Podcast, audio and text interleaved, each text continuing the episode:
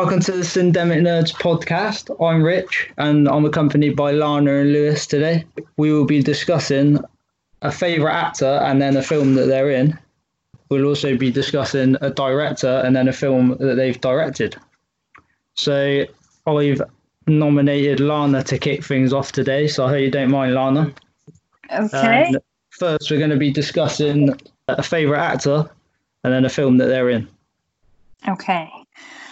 Um, well, um, I'm a bit of an oddball in the sense that I do not really have um, favorite actors or actresses. Um, so, but I've picked an actor that um, I think has made had made has made history really um, in the film world, but not that many people know about him. So the actor I picked, I picked is Andy Serkis, and many of you know him probably as Gollum from the Lord of the Rings trilogy. Um, his main um, kind of performance is in the Two Towers and The Return of the King, because you only see just a little bit of Gollum in the first film, not really that much of him. Um, and not only is he one of the best um, kind of computer generated characters, but many people don't know is that Andy Serkis an- acted out all of the scenes. Originally, he was cast uh, just for his voice. And as he arrived in New Zealand, um, he, coming from an acting background, a theater acting uh, background, he decided to act out a lot of the scenes with the actors just so that they could know what they're doing. And they were using him as a kind of reference for um, the actors so that they would know what to do and how to act certain scenes. And then later for uh, for animators. And that was and that was just kind of what they've planned. But what they didn't uh, realize was that all the scenes that were acted with Andy Serkis in them contained a much better performance than scenes where um, they acted without him. Because originally they thought um, they'll do one scene for one take for a reference and then act out the same scene without him so that a CGI character can be put back in for Gollum the actors couldn't um, pull off as good of a performance as they could when with an actual person there. So the animators later on had to go through the painstaking process of cutting Andy Serkis out and then putting Gollum in, which took forever. But it's why um, the scenes work so well from the point of view of the actors of Frodo and Sam. That's why it's so believable. There's more to it than that, actually, because at first they had a design for Gollum that took forever to create. They had sculptors, they had artists, they used um, so many different works by different people for inspiration, and they finally settled on a design for Gollum. But then Andy Serkis came in, and he was so good at acting his role um, that they completely redesigned Gollum with Andy Serkis's face incorporated into the character. Which is why when you see Gollum and when you see Andy Serkis kind of uh, maybe doing a scene, if you kind of YouTube it or Google it, that's why they look so much alike because he was lit his face was literally used for Gollum's face in the end because it just fits so well. Not very complimentary on uh, Andy Serkis, is it? But hey, hey. Looks like not, but he was really, really proud of it because he, um, if you remember the films, Gollum's role is very uh, physically uh, demanding. He climbs, he jumps, He's really agile. He's always climbing on rocks, jumping into puddles, into water. Andy Serkis did all of that, all of it, um, in a gimp suit. so the, Yeah, yeah, I- gimp suit I- with the little bubbles? yeah, and it was so much hard work. Um, and al- also to do the voice as well like that was really hard so it's so strenuous and then he's not even in it like nobody sees him. They just see the cgi later. So the fact that they actually did incorporate him into the character makes i, I think he was very proud of that. Um, and to kind of round this bit off um, i just want to mention that uh, gollum's character is a kind of representation of the creative process and what it takes to make a film. Because originally they thought, okay, we're just going to use this guy's voice. Then he arrived on set and they changed all their plans. Then they realized things weren't right with the animation, so they changed all their plans there. They it, just it was constantly evolving and they weren't quite sure what they were getting themselves into until they were actually in it and they were able to adapt and really turned it into one of the most memorable performances in cinema which is why it's such a good example of how great cinema is made Yeah, no, I, I agree. I think it's a great um, and bearing in mind it's like 20 years ago nearly now as well. Yeah.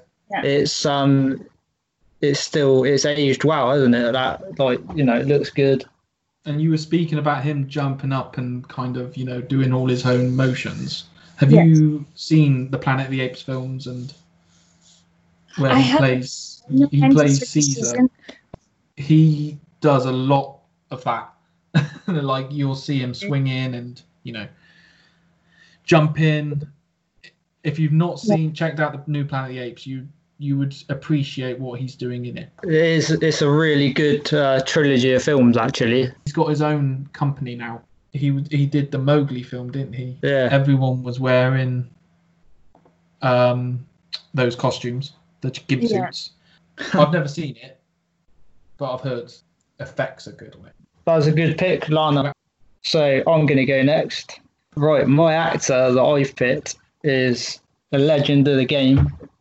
Um, he's, he is one of my. He's definitely one of my favorite actors. He's uh, and he's done a variety of different films as well. And I've gone for Jack Nicholson. Mm. Okay. And the film that I've picked again is it's a great film. Um, I don't know if both of you have seen it or not. I can't remember, but it's um, One Flew Over the Cuckoo's Nest. oh yes I've seen parts of it. I'll be honest with you. I've never sat down and watched the whole thing. Oh, I've seen it's- parts of it. it's um, it's a brilliant film. Um, it's not. It's not going to be everyone's cup of tea because the subject matter is it's, it is heavy overall. It's a very Yeah. heavy film, um, Yeah. and it could play on your mind for a while. Mm. But um, basically, for those that don't know, he's like a criminal, and you please that he's insane when he's actually not hmm uh, and he gets taken to a psych unit. It's a clever film because I think it could come under sort of a black comedy, really, because although it is heavy, like I said, there's some quite funny bits in it too. hmm And he sort of lightens the load of a lot of the other patients in there who are a lot more troubled than he is. It's one of the most clever portrayals of a villain in Nurse Ratched. Like she's very crafty in the way she's a villain. She's psychological sort of hold that she's got on all these people, and he just doesn't agree with it. Mm. And well, none of us do. But um, I think she won an Oscar actually, the actress for it, and I think she probably deserved it on that performance. And I, I don't think I've seen her in many other films, but and I can't remember her name, which is gonna kind of bad yeah. too. Honestly, her name escapes me, but it's a really good portrayal of a villain and the relationship between him as like this hero and her as this villain, and like the head to head that they've got Mm. it's just really well um it's really well thought out. Uh i've, I've seen it many times. And jack nicholson he's just i mean you've seen him in other films. Whenever he's in a film he it's, it's about him isn't it? He steals the show really. He's really never he's never like a supporting actor. He's just Yeah. there and it's like you well i don't i can only speak for myself but when i watch that film he's the main reason for me. I'm like right what's he going to do this time and um I think he's known for like he's in like a certain Hollywood club, isn't he? With like him and the greats. yeah totally i mean he hasn't done anything for about 10 years now he's, Mm. he's i don't know if he's officially retired but he pretty much is but yeah back to the film uh, it's also got a few supporting roles that you notice. Christopher Lloyd's in it. I think it's one of his early films out of uh, Back to the Future, and Danny DeVito is also in it. And there's one point there they actually like. I think they they um. This is a spoiler, but they sort of escape for the day. And it's like some of them, it seems like it's the best day of their life. And although this guy's a bit of a wrong and in the sense he's like a criminal and he's uh, yeah. been put away in this uh, psych ward, he's still kind of brought a bit of cheer to certain people's lives. And um, yeah, I love it. I think it's a great film. Um, and I definitely recommend it to anyone who hasn't seen it, especially Lewis. I think like I know you've seen bits of it, mate, but if you ever I will try and catch up with it. yeah, do it. Yeah. I mean, you got to be in a particular mood really for something Yeah. like that because it is heavy going. Hundred percent. But um, I yeah, I you can't go wrong with it. It's, it's such a good movie. It's one of my favourites, definitely. Absolutely. Now, Lewis, um, you're next, mate. Then, so do you want to give us your actor and then a film that they're in? See, I've thought about this. I've got three, Oh, that's a not, start. not not three favorite actors, if you know what I mean. But I'm just trying to like, I'm there going like, who do I go with?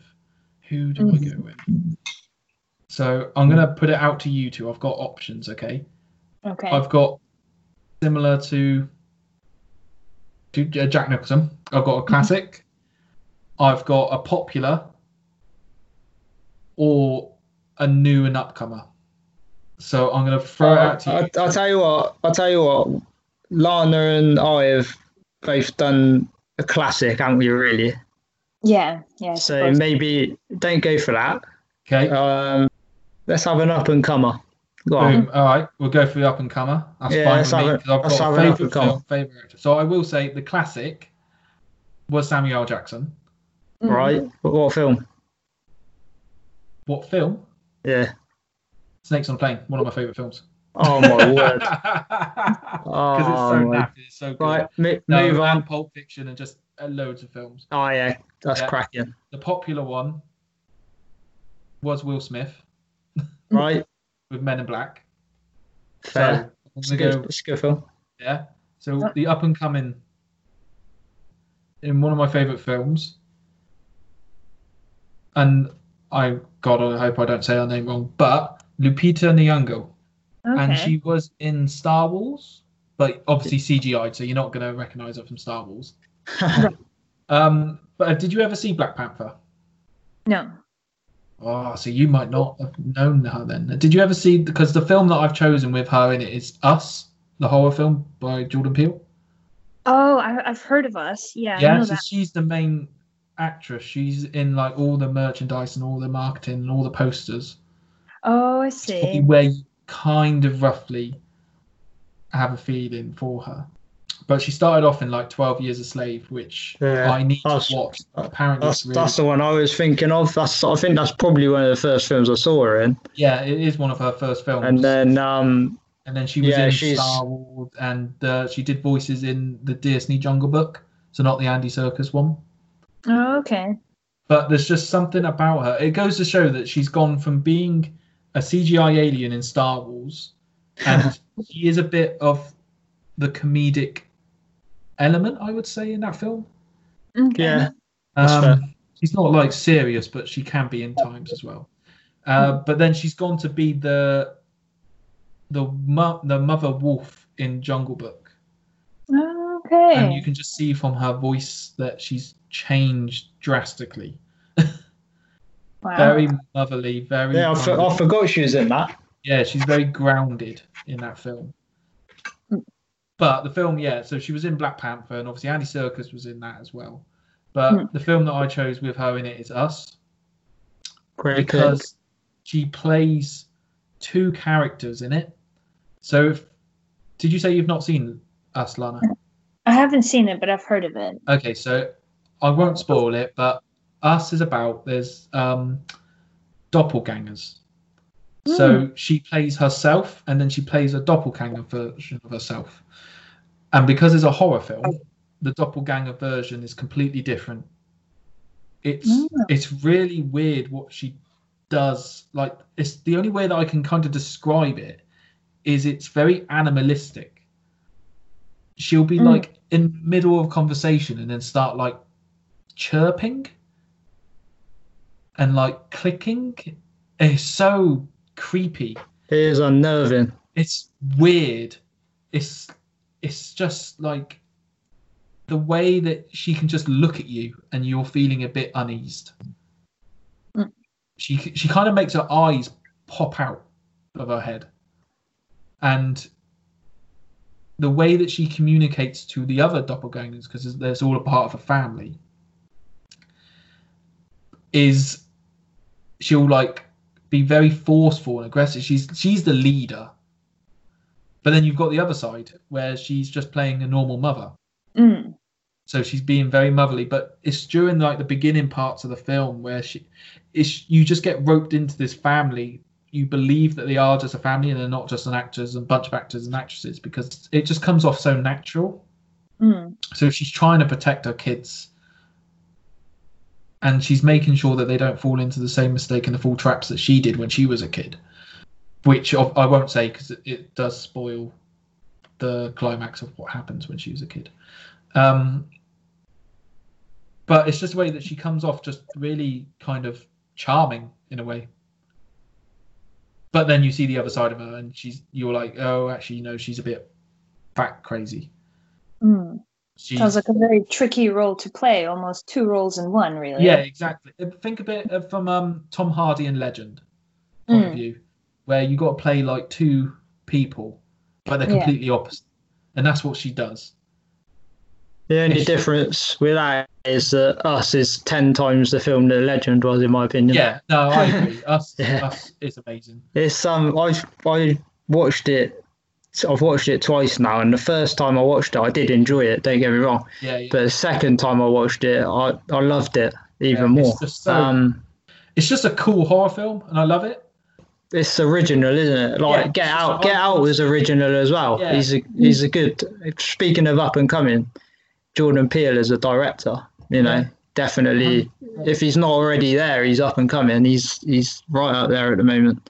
He- And, he must- um, he's he's a very busy man. Let's just say that he's Um, got Twilight Zone as well, TV series. oh yeah, Uh, but that's what it felt like. It felt like a really long Twilight Zone episode, which isn't a negative, it's a positive.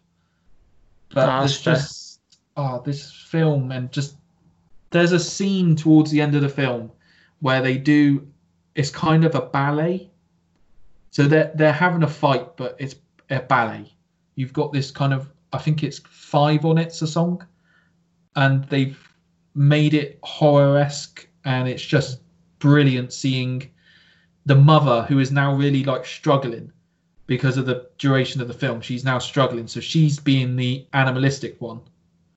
She's Mm. being chaotic. She's got a poker and she's trying. She's swinging it around, and the one who started off being animalistic is moving very fluidly. So it's weird how they kind of swap themselves over towards the end of the film, their personality and their traits. And I think for an actress to start off a film as a mum, and then halfway through the film is suddenly an evil person and a mum, and then towards the end the evil person is kind of having the same character the same characteristics as the mum, but the mum is having the characteristics of the villain. I think it just goes and to show that there's a lot of elements of that acting, and I think she was robbed of an Oscar. she's definitely out there. They were like top actresses right now. Yes, I think she won should be um she should be looked at for uh, a lot of roles. best supporting actress for Twelve Years a Slave, and I, considering that's her first big film, that's impressive. Yeah, she was good in that. Like, there were times where she didn't have many lines, but because of her Again, skills yeah, as an actress, she put over, you Yeah. know, the emotion, and obviously that that's a really heavy film. Right, next up. Right, so we're going to be doing directors now, Okay. and Lana, do you want to go first again? Um, my pick for this again would actually be um, Miyazaki, uh, who is the main director for a lot of Studio Ghibli films. But the film I'm picking to talk about, which is uh, Nausicaa Valley of the Wind, which is a 1984 film It was made even before the Ghibli uh, studio was established, but it's still considered a Ghibli film because it is very much a Miyazaki film. Um, and it's a sci-fi adventure set in a post-apocalyptic uh, steampunk kind of world.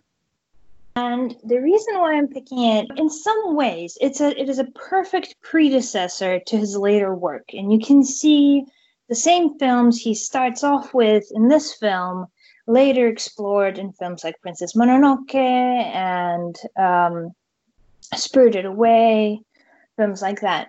But on the other hand, it is completely different from those films because of its uh, very, very unusual setting and very unusual characters. So, as I mentioned, it's set in a post apocalyptic world uh, where kind of human settlements are sparse. And what's in between these human settlements are these forests that humans can't go into um, because they're filled with spores. There are giant bugs. Um, and if you're human and you come across this bug, any bug from that world, chances are they'll probably kill you. Hmm. so it's a very dangerous world to live in, and humans have been kind of pushed into the fringes um, of the world. And you'd think, I mean, I think most people, um, like in Princess Mononoke, you have the animals, you've got the wolves, you know, you've got the boars. Most people like wolves, you know, most people like deer, most people like are, are at least are okay with boars. No one will have anything against them. But It'd be interesting to see in like Japanese culture if they symbolize something as well. Yeah, um, but in this case, they like bugs is something that's almost universally feared. They're from another world. They're on our planet, but they're from another world. They go by different laws. They're not mammals, you know. They're not. They're not birds. They we don't um, unless you're really into bugs we don't understand them you know and they don't have the same facial features they don't have um, very emotional eyes that we can look at or they're not cute you know they're not inspiring as like a dragon might be you know it's just a bug it's a giant bug by the end of the film I was in tears when a bug was getting hurt. That's what this film does. and it's unlike anything else. And um, like many of Miyazaki's films, a very core um, theme is that there are no simple solutions to complex problems, which I stand by wholeheartedly. And it's a very anti war, anti violence film, with a very peaceful, thoughtful, and nuanced message. As always, there are no purely evil characters, but just people who are afraid afraid for their livelihoods, afraid for their families, um, misinformation, of people being afraid of each other because these different settlements have different ideas about how to handle this situation and how to handle each other. So they can't agree on things, which is very, very real. Uh, we're always in conflict, um, not only with the natural world, but with, the, with each other. Um, and fear is a, definitely a driving and very understandable force. Um, and fear brings out, in, at least in this film, fear brings out some of the um, kind of negative traits of greed or ill will um, from the different characters. But there are no truly evil characters. They're all understandable, and you can see where they're coming from. And the main character is a, almost is a kind of unifying force and she is um, the only one who decides that maybe she should give it a shot and try to understand not only the different people but the bugs themselves. And instead of trying to kind of move on and just tr- getting rid of a threat, she decides she wants to understand it. Um, and that is what leads to some kind of um, resolution in the end. It's never simple and it requires immense courage because you just you can't paint the world in black and white. And i i love that message. And it's even made so much stronger by having bugs. It's so unique. It just delivers. That's right there i mean the studio ghibli films um they are they are what they, they are unique aren't they? Mm, you know they there's nothing else out there like them really. I mean, I've seen a few and they are bizarre at times. I've not seen Nausicaa actually. It's some it's no, one I've got. It's one I got on my list to see, but I've not got around to it yet. Um, yeah. But I will. Yeah, I will watch it mm. at some point. Yeah, no, it's definitely worth it. My only criticism, maybe, of the film is that um, the main character you could say out of all the films I've seen, she's probably the one who is the closest to being a little bit of a Mary Sue. She's a little bit too perfect. But at the same time, I think I can forgive that in a sense. It doesn't bother me that much when I watch it because simply simply because of her message and of how much courage she has and how many things go wrong. So her kind of internal core is maybe too good almost. Mm. But it's not like in the modern Star Wars where the main character is not only too good, but nothing actually goes wrong for her. She just kind of sails through the quest. uh, not that she does not. It's very difficult. So, which is how it should be, really, because yeah. like because that's you know, if if you want an audience to relate to a character, they have to go through trials. Yeah. Because if they're just going through, like you said, floating through it, you you're not going to be like this. No. You know, this this isn't right because obviously everyone. Some people have it worse than others, but everyone's got their uh, cross to bear. Exactly. So yeah. you know, it's a lot yeah. more interesting when the character gets a problem and then they have to overcome it. I'll go next. This was a tough one, not for the director, but for which film I was going to pick by him. He's a top director, and mm. I challenge anyone to say he's not. Uh, I've gone with um, David Fincher.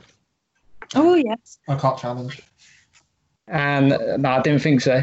And then um, the film that I've chosen, oh, Joe, I had a few here, um, and I some people might pick another one over this, but like we all know, everyone's entitled to their opinion. I went for Gone Girl. Okay. Oh, brilliant! Yeah. yeah. I've not read the book. I've heard the book's very good, and I imagine it's one of those ones where people that have read the book might be more critical of the film. Gillian Flynn mm-hmm. uh, who wrote the book, also wrote the screenplay for the film. right. Yeah, I, I did know that actually. Yeah, that's wrong. That's wrong about. Yeah, the reason I picked this um, was wow. I think it's it's definitely one of Ben Affleck's best roles, mm. and um, Fincher. Look, he's just for me. Fincher. You watch a film and you know that's Fincher. He's got like those iconic shots and the atmosphere. For me it's a lot about the atmosphere. The cold filming and it's the mystery around it. You know from a lot of his films is from the first shot really. Not a lot's really given away. And mm. i like that and it intrigues you. Like if you watch a film and everything's just laid out for you you're just like okay you want to have to sort of think and question things and their motives. And i also think, uh, although it's about two and a half hours long, I still think the pacing is quite good on it. Like, no, it you can watch you can watch a film that's like two and a half hours, and sometimes you're clock watching, you're thinking, "Flipping heck, am I only an hour into this?" But Gone Girl, I I don't remember being like that. I saw it at the cinema as well. I missed it the first time around, and um, I think I caught it when they. I don't. You probably remember Lewis. Uh, Take Two Thursdays, I think it was. Uh, Oh yeah. uh, Cineworld. They Yeah, showed yeah. Gone Girl again, and I was like, right, I missed it the first time around. I'm not missing it again. Mm. So I got there, and yeah, I was not disappointed. And it's probably it- it'd be up there one of the best films I've seen this uh, the last decade anyway, through the tens, without a Oh, doubt. definitely. Yeah, it was a tough choice for me because I love Seven as well. That's another one where the atmosphere is just incredible. It's always raining and it's pretty dull, but it doesn't. Some films you see like that, you think, oh, this is a bit depressing, but with that, you go into the world, like Fincher's universe, if you want to call it that, Yeah. Mm-hmm. and you're just, I'm just so engrossed in what's going on. It's dark, but you want it to be dark. And I don't know if any of you have seen the TV series of Mindhunter. I've I've not seen it. that. It's on my list. which yeah. yeah, which again is it's just so signature Fincher and it's dark. It's pretty dark, obviously. The subject matter you can't get much darker than that. Yeah. But um, I wa- the first series I watched that and I came through it in about a week. I actually watched it when we had the Beast from the East. We all remember that. Yeah. And I picked the, I picked it up and I was just like, yeah, watch the next one, yeah, watch the next one. So yeah, for me, I, I picked Gone Girl because again the atmosphere and that is just, you know, his wife's gone missing. Mm. Did he did he do it?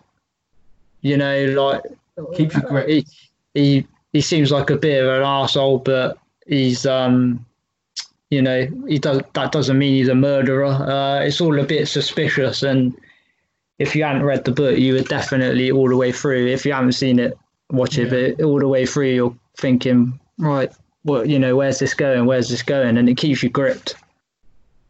The role of the media in Gone Girl is quite um, quite frightening, really. Yeah, yeah, no, it is, and it's probably quite quite realistic because yeah. as soon as anything like that happens in real life where like someone goes missing they're always like oh it must have been the husband or it must have been the boyfriend he did it like look how guilty he looks Mm. Yeah. and they um there's a particular scene where like i think someone comes up to meet him and she gets a photo with him yeah. and portrays him as like well, he doesn't even care that his wife's gone missing why would he smile for a photo sort of thing and you're like Mm.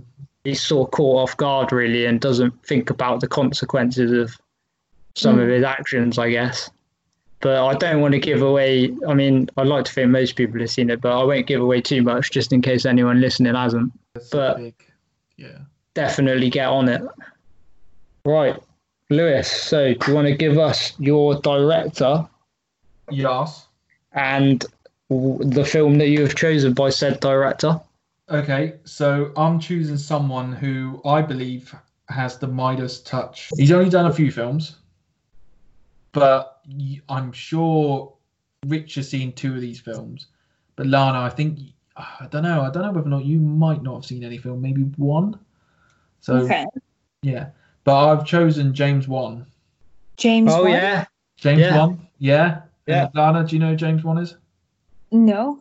Have you seen Saw? Saw. Yeah, Yeah. That's the that's the one I thought you might have seen. And So Yeah. he directed Saw. That was his um, first film he directed. Mm. Uh, have you seen. Insidious, The Conjuring?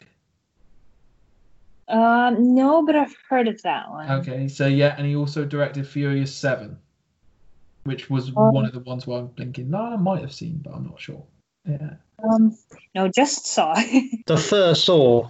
That is a quality yes. quality film. Like the concept, and I remember The watching that. And, the plot twist, the brutality, and considering that's his first film, I think he did a short Yeah. film of Saw, but yeah. It's oh, just Oh yeah, it's a great debut. How, how, again, I don't know how much figure wise, maybe I should have researched it, but it was probably made on a very small budget, but it made tons of money and it made sequels galore. It's not, it's, that's not even the film I've picked, by the way, but I'm just saying, I'm just saying, like, how he's produced every one of his sequels. It's probably made him very rich. Is, is he, he? Did he direct all of the Saws, or did No, he like? direct all drift away from it only after? Directed the first Saw. Um, right. Because the they film- obviously get worse as they go along, don't they? But Yeah. I've, I've not even seen them. I've seen the first Saw and I've seen the second Saw, but the second one's alright actually. I liked yeah, that. I think the bad. first the first few are alright, and then it starts. Like I said, each time it goes on, it gets more and Well, more kind of far fetched. If you the know what I same mean. thing with The Conjuring. So again, Yeah. a brutal horror film that is actually terrifying. It's scary. You know, you get all these little horror films that come out, and once in a blue moon, yeah, it's not too bad. But his films seem to actually be scary. like The Exorcist, scary. Like people are going to remember The Conjuring. I like Yeah. the second one as well. Yeah, exactly. Yeah, and you know, I Um, hope there's a third one coming out. But all these spin-offs that have come out from The Conjuring as well, that again he's produced. Mm. Um, but the film that I wanted to talk about with Wait, so you, you haven't picked the Conjuring, you haven't I've picked not Saw. picked The Conjuring. I've not picked Saw. I have picked. Aquaman. Oh. oh right. Right, I've picked Aquaman because he has made Aquaman cool. That right. I can I weigh in on this one quick before you. Because I don't think you like the film. No, on the contrary, I, I like it. Um, it was probably from like the DC universe. It's probably one of my favorites, and again, Yeah. that might that might sound controversial to some. Nope. I don't know. Um, oh, is I it the it. DC extended universe, right? You're not. Yeah, that's it. Oh, Yeah, not oh, yeah, not the, not the whole thing. Nah, Yeah, yeah. we know that's the Nolan films, but yeah, I think it's I think he's. Uh, Jason Momoa, who I've met by the way, Yeah. is um, I think he's really good as Aquaman. I thought he's Yeah, I think Yes. he he's good in Aquaman because James Wan as a director probably went, "You do your thing, you know what you want to do with this character," and Jason Momoa did do that. And I think if James Wan, I mean, it opens up with the coolest little, it's like tiny little action scene of when they're attacking the lighthouse right at the beginning of the film, and it's all Yeah. just like one shot movement, and it's Mm. just phenomenal. Have you seen it, Lana? Have you seen Aquaman? No, I haven't. You need to watch. It's just so. Imagine I- just a film where you can just have a beer, you can get some nachos, you can That's sit it. there I mean, and escape from it. at the end of the day, it's a comic book movie. It's a comic book movie, And but what do you wa- so- what do you watch a comic book movie for? You watch it for escapism? yeah, It's- and it's there's it's a little bit take it cheesy in places. It's cheesy. There's elements of Star Wars in it. There's elements of Lord of the Rings in it. It's funny. There's a horror sequence that flashbacks to you know his earlier films. It's just fun. And I think it works, and it's just fun because of James Wan's direction. He it's the only DC extended film I think that made over a billion. Really, Yeah, I'm pretty sure it is. And for Oh. you know, Aquaman, he was joking, you know, jokingly, oh, the dude only talks to fish. It it keeps you gripped, I would say. I I didn't get bored, and it's over two hours long. It's No, like an hour and a half long. It wasn't bored. I didn't. I saw it twice at the cinema, and I feel like although I, I, I really like it, you really like it. I think it's going to be a mixed one. I think there's going to be a lot of people out there. Well, I know for a fact there's a lot of people out there who are going to like hate There's a on it. lot of people that don't like it. Well, there's a couple of sequences I can think to myself that doesn't work, but it does. But if I was sat next to someone else, they would probably be like, "No, that doesn't work." And Mm. you've got the bit when Aquaman attacks a submarine.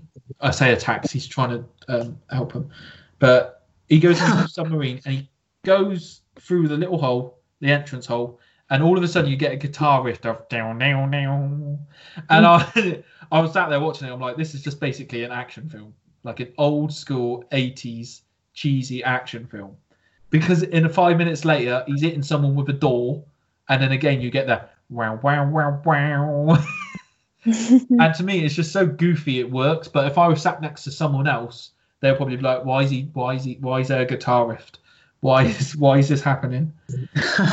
like uh, but i would just look at them and just be like shut up and then enjoy enjoy the moment and this is what i think this film is just enjoy it there's another scene where an octopus is just randomly playing the drums oh yeah, why that's not going to sell it to Lana no it's at the all. weirdest it's the weirdest thing so lana they use like Give us some context, yeah.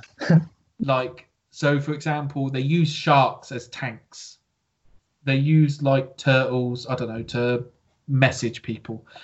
Imagine the. Flintstones, but with You're like. still not. you- You're still not selling it, mate. I know I'm not. I'm really not. But imagine the Flintstones, but instead of dinosaurs, it's, it's you know fish like. So it's just playing the drums, but it's it's you got it's in the context of it's playing war drums whilst they get ready for a battle in a stadium because they're doing like some gladiator sequence. But it's also one of the most colourful DC films. I went out and bought it on Yeah. 4K because I was like, I need it on 4K Blu-ray. Have you, do you watch the Marvel films, Lana? No, No. Okay, I but stay away from them. there's like an element where these films have just suddenly they've turned the contrast up, so they're no longer like dark and eerie. They're Yeah. colourful, the opposite of David Fincher. Mm. They kind of grab your attention. it fits the genre because like Fincher films are like crime and mystery, so you expect them to be cold and dark Yeah. and all Well, that. and that's Whereas what DC was. DC Yeah. was very much like, and this isn't me bashing on it, but Wonder Woman is kind of in caught in the middle. Wonder Woman is dark and I eerie, but I didn't rate it. I didn't not? See, Wonder Woman. Nah, I think it's very good, and I think it's the only. I think it's. I think it's the turning point of DC kind of going, okay, we need to do this more. it was all right. Like it was okay, but I didn't think it was like a groundbreaking Yeah, entry. exactly. But Aquaman seems to be that turning point where DC have gone, actually, we need to make these films colourful and fun and vibrant. Yeah, Because Yeah, if you see the trailer for Wonder Woman Um, 84, it's colourful, it's fun, it's vibrant. And Mm. James Wan helped with Aquaman. You could just see that everyone was having a good time. yeah, I agree. See that everyone, you know, the way that he kind of, it's just, he throws everything at the wall. There's a few slippages, you know, there's a couple. I, I, you know, I do think the octopus playing the drum, I'm like, mm, that did take me out the film a bit.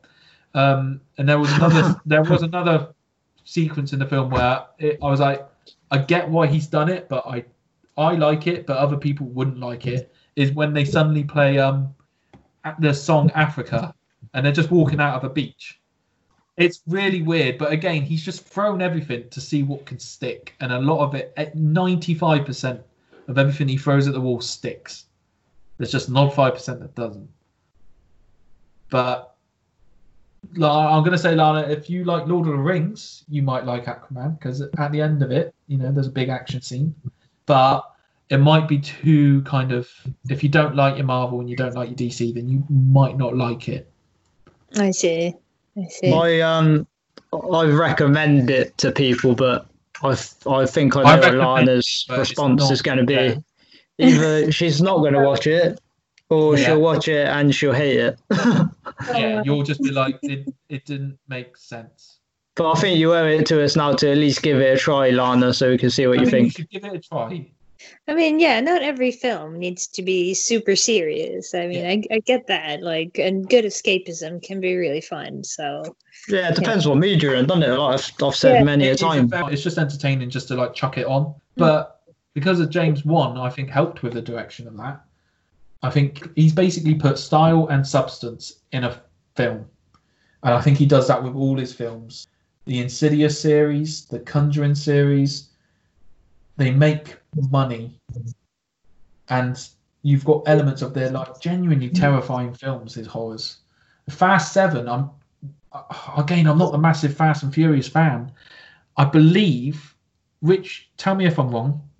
Fast and Furious Oh, I will. 7 was the film where Paul Walker sadly passed away. Yeah, it, it was around. Um, wow, it was before it came out, wasn't it? They yeah, had to. so they had to like CGI scenes and Yeah. stuff. That's a hard thing to do. But in the film, it plays out so you wouldn't even notice. And it ends so beautifully for the sad tragedy that happened. And Yeah. again, he's just he's gone into it and he's gone, right, Fast and Furious. I'm gonna make this Looney Tunes with cars, and it works. That's what those films are. This is the thing. Like people criticize those films as well, but you've got to have a certain attitude when you're seeing a film like that. Literally, It's supposed to be need nutty. You Yeah. wouldn't you wouldn't watch it if the cars were just driving around like normal, would you? It'd be pretty No. boring. I want to see cars coming out of an airplane. yeah, they do get they do get more like absurd as they go on. So you'll Yeah. definitely like the later ones. That's great. Some interesting choices there. I like the Andy Serkis one. Lana, I think that was a great pick. And then Yeah. Lupita Nyong'o, I thought that was a great pick as well, Liz. So you have not disappointed. I'm going to round this up uh, with just what are you watching? What are you going to watch for the rest of the lockdown? Um, I know I'm going to be watching, as I've mentioned previously, and I'll keep going on about it, The Five Bloods, which is new Oh, on. Netflix by Spike Lee. Um, it sounds brilliant. And you know, I've not actually even watched the trailer, and I'm purposely not going to watch one. I just don't want to know until I get uh, until I flick that film on and press play. I'm just want I'm keeping myself uh, distant from it, and I'll, hopefully I'll watch it this evening. Yeah. Um, I was going to watch Artemis Fowl, but I'm probably not going to because it's having pretty scathing reviews. no, I've been watching Lord of the Rings. I decided to start that again. Can't go wrong with that. I'm half. I'm halfway through the Fellowship um, because I've got that extended one. So Oh yes, yes, that's Yeah. that's what we watched. yeah, Oh, it's, nice. it's good. But they're in the they're in the Elvis Elvish place at the moment. I'm like, oh, this is a good time just to stop. Um, but I'll ca- I'm going to carry on watching that, and then I'm just watching a few like catching up with some old films. There's not really any new films. Um, I've been watching the new Star Trek films. The first Star Trek film from new. Can I be honest? I haven't really seen any of the older stuff, but the newer No, ones. The first installment is a really good film.